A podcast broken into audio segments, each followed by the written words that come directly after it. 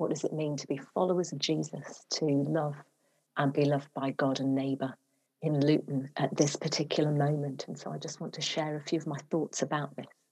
But when I thought of this, one of the things that came into my mind as I thought about us, especially as a, as a, a body of followers of Jesus, were these pictures that I took at the weekend away nearly two years ago now.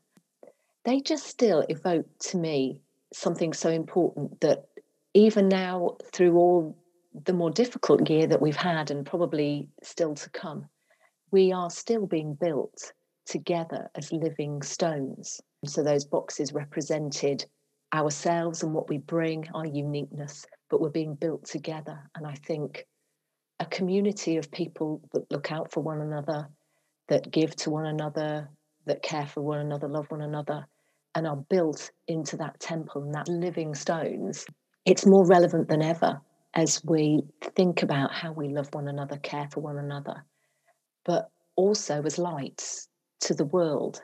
As we love one another and love others, we become the light of Jesus.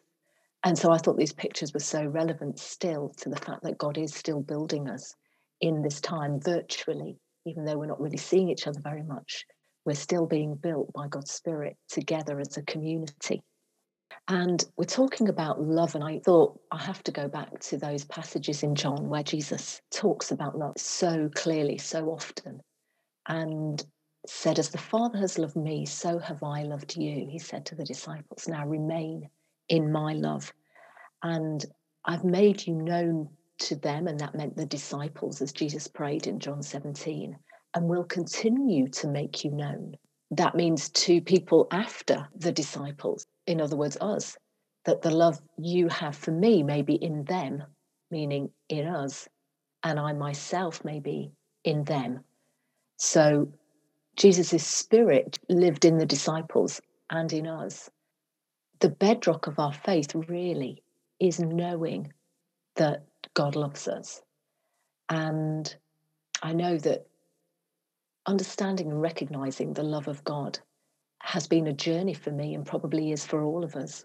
As much as I love my parents and thought they were great, they were a little bit unpleasable. They were a little bit finger wagging, and I think I transferred a lot of that onto God that, yeah, God wasn't, you know, unconditional love was a bit of an elusive concept for me, really, when I felt all that God really looked at was the things I did wrong all the time, or I've failed again, or I've done that wrong again. And to learn that there's no condemnation and, and love doesn't keep a record of wrongs has been a journey. Throughout my life, I've peeled off sort of layer after layer after layer of things that have got in the way and obscured that love that God has for me and us. But it is the bedrock of our faith. And Jesus wants us as his disciples to know that we're loved. Beyond that, by this will all men know that you're my disciples if you love one another. There's something that characterizes us as followers of Jesus is our love for one another as a body, as a group of believers together. But something that's different jesus said love your enemies and we we know that passage you know people who aren't christians know that passage so well because there is a quality of love that goes beyond just loving those who are easy to love like you know your friends and family but loving people that don't like you or that persecute you or who are different to you that makes us sons of our father in heaven as a small group a few terms ago, we read Brennan Manning's book, The Furious Longing of God. And that, I think, brought a fresh revelation, peeling off one of those layers that have obscured God's love a little bit and made it fresh again, God's love and furious longing for us. And I just wanted to read a short section from it. Is the kingdom that he, Jesus, proclaimed to be nothing more than a community of men and women who go to church on Sunday, take an annual spiritual retreat, read their Bibles every now and then, vigorously oppose abortion, don't watch X rated movies, never use vulgar language, smile a lot, hold doors open for people and get along with everybody. Is that why Jesus went through the bleak and bloody horror of Calvary? Is that why he emerged in shattering glory from the tomb? Is that why he poured out his Holy Spirit on the church to make nicer men with better morals?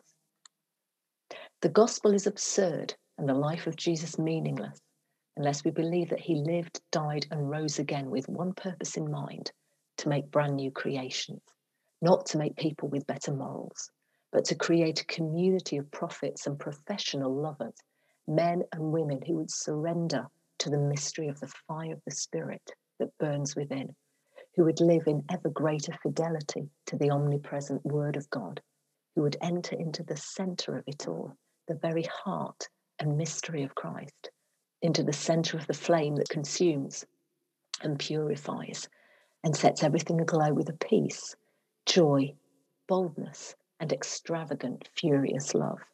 That book, and I think in his life, he has got to the core and experienced something of God's acceptance of him and the fact that God loved him despite his life with unconditional love. That is so important. And from that, we go out and love others in completely different way, not just as people with good morals, but brand new creations, created differently, loving in a different way as new creations by the Spirit. So Jesus said, Follow me. What does that mean? Well, it means knowing we're loved by God and then loving others. One of the things that comes to my mind when I think, well, what does it mean to follow Jesus? Well, who did Jesus follow? What did Jesus do? Well, Jesus said very clearly to his disciples that he followed the Spirit. The Son can do nothing by himself, he can only do what he sees the Father doing. Because whatever the Father does, the Son also does. You could maybe think of Jesus as on his 30th birthday, thinking, okay, I've got three years. I've got three years to completely change the world. And in the first year, I'm going to make a plan. I'm going to visit all these different places and I'm going to preach the gospel here. I'm going to heal absolutely everybody. And then the second year, I'll go to all those other places that I missed in the first year, make sure I've got everything covered, heal everyone, preach the gospel to everyone, you know, and he has his three year plan and then he goes to the cross. And you know, from what we read in, in scripture, it just wasn't like that.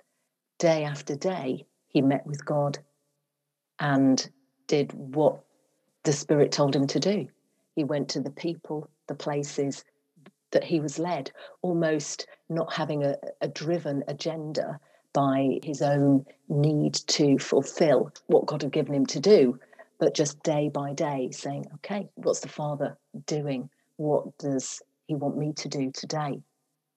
I think that's part of following Jesus is walking with the Spirit and letting the Spirit change us and lead us into the things He wants us to do so that there isn't the pressure to be doing what everybody else is doing or doing everything to please God, but listening and saying, okay, you've told me to do this, you've told me to change this, you've told me to speak to this person and and walk in in that way.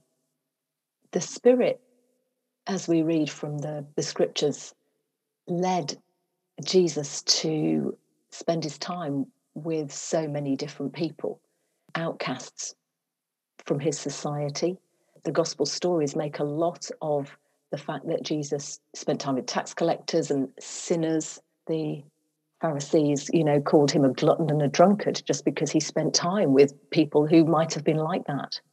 He gave his time to the poor, accepted Samaritans and people that were generally not accepted by Jewish people. And he healed lepers, he healed the mentally ill, people who were disabled. He gave a lot of time to women and a lot of acceptance to them in perhaps a culture where they weren't as important as men. And so we see him reaching out and the Spirit taking him to affirm those people that felt unloved and unwanted. And so, our journey of following the Spirit, Jesus is going to challenge us in our love for those around us. We've got different nationalities, ethnicities, different political persuasions, different life choices and circumstances. And I think one of the first things challenges our minds and our attitudes towards people and obviously, last year we had the Black Lives Matter issue that challenged many churches in their perceptions and their attitudes and treatment of Black minority ethnic groups within the church. I felt God challenged me in my love for different people. I mean, even people within my own family, I remember when I was first a Christian in my teenage years, God used the story of Mary and Martha to really challenge me in the way I treated my sister. She's my little sister, you know, you can treat your little sisters badly. And that story just made me think, gosh, Martha treated Mary so badly, and I'm treating my sister so badly.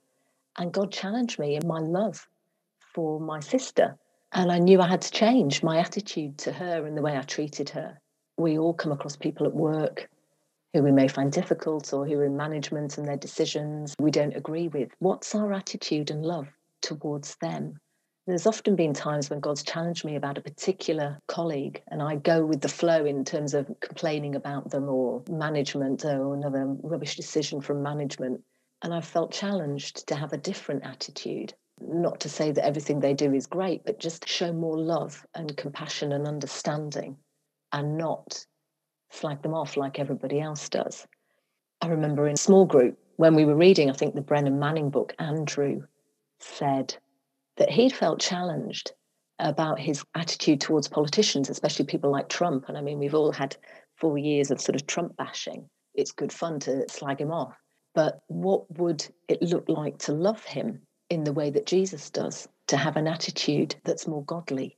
Doesn't mean we have to accept everything he believes or condones, but what does it mean for God to change our attitude, even to someone that we may disagree with in their policies and their behaviour? I think God wants to challenge us in the way we love people. And I remember about 20 years ago, I went to Bolivia and to work with street kids. And I just found it really really difficult to love them. They were never grateful for anything you did. They took advantage of you at every turn. And I definitely found that I lost my love for them very quickly.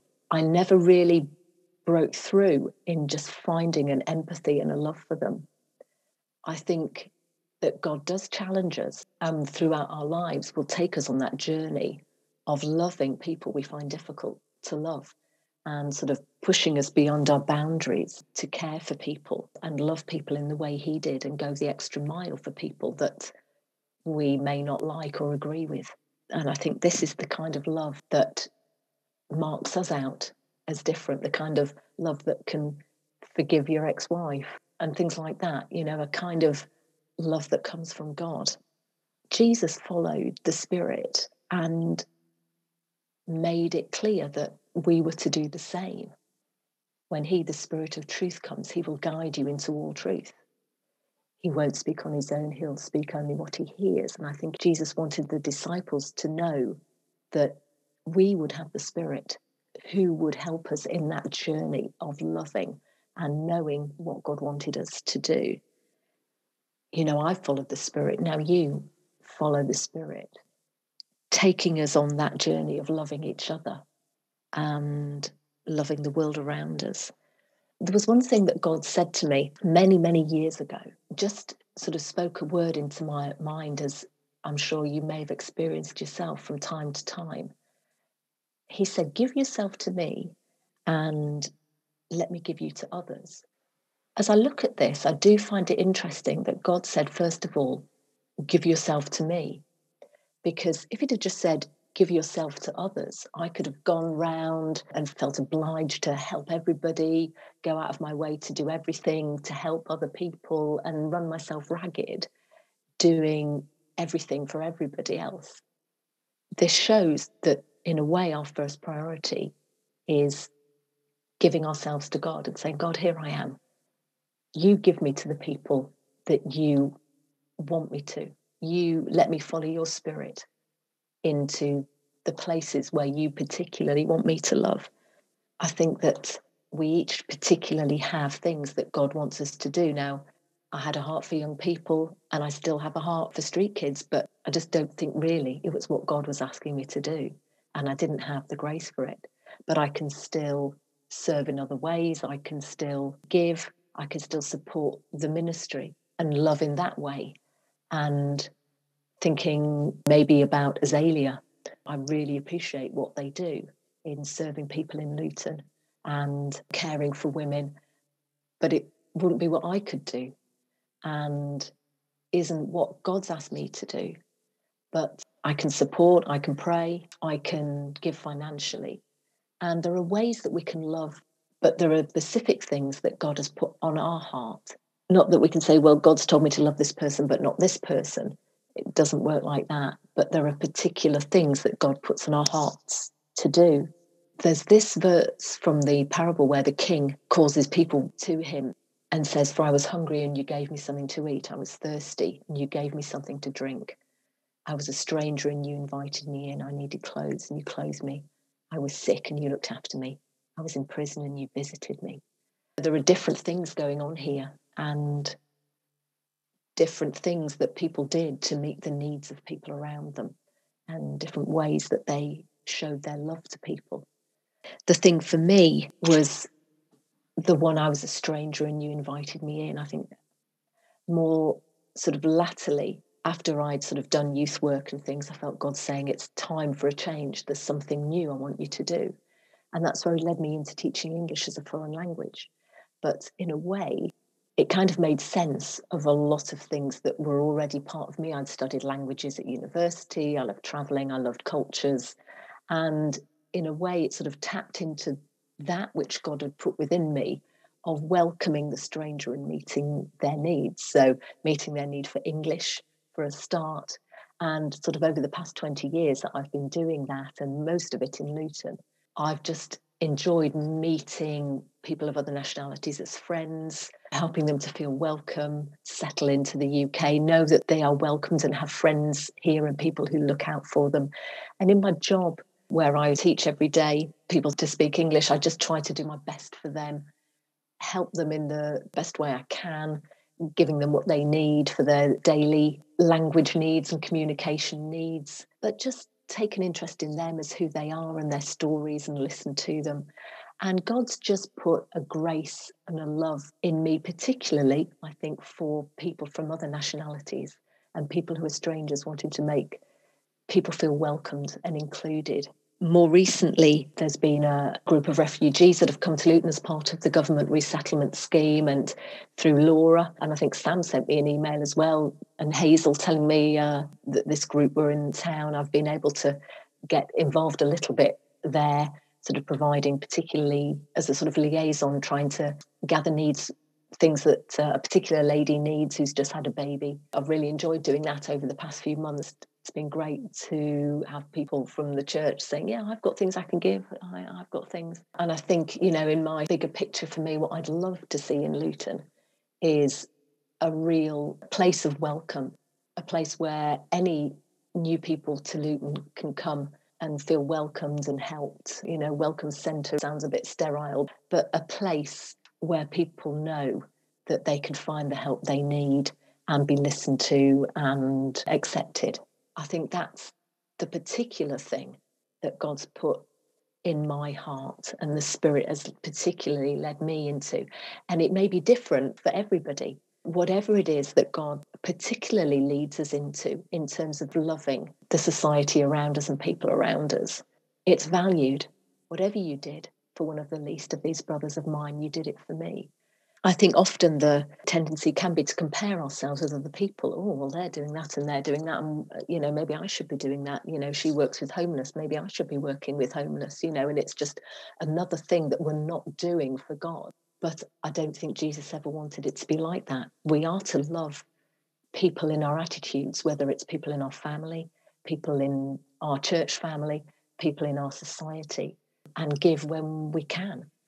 But I think there are some things that particularly God's Spirit leads us to do, and it's different for each of us. I don't do what David does, David doesn't do what I do. And so I think, you know, the disciples compared themselves with each other. And Jesus said to, to Peter, What does it matter if John's doing this and you're doing that? Just do what I've given you to do.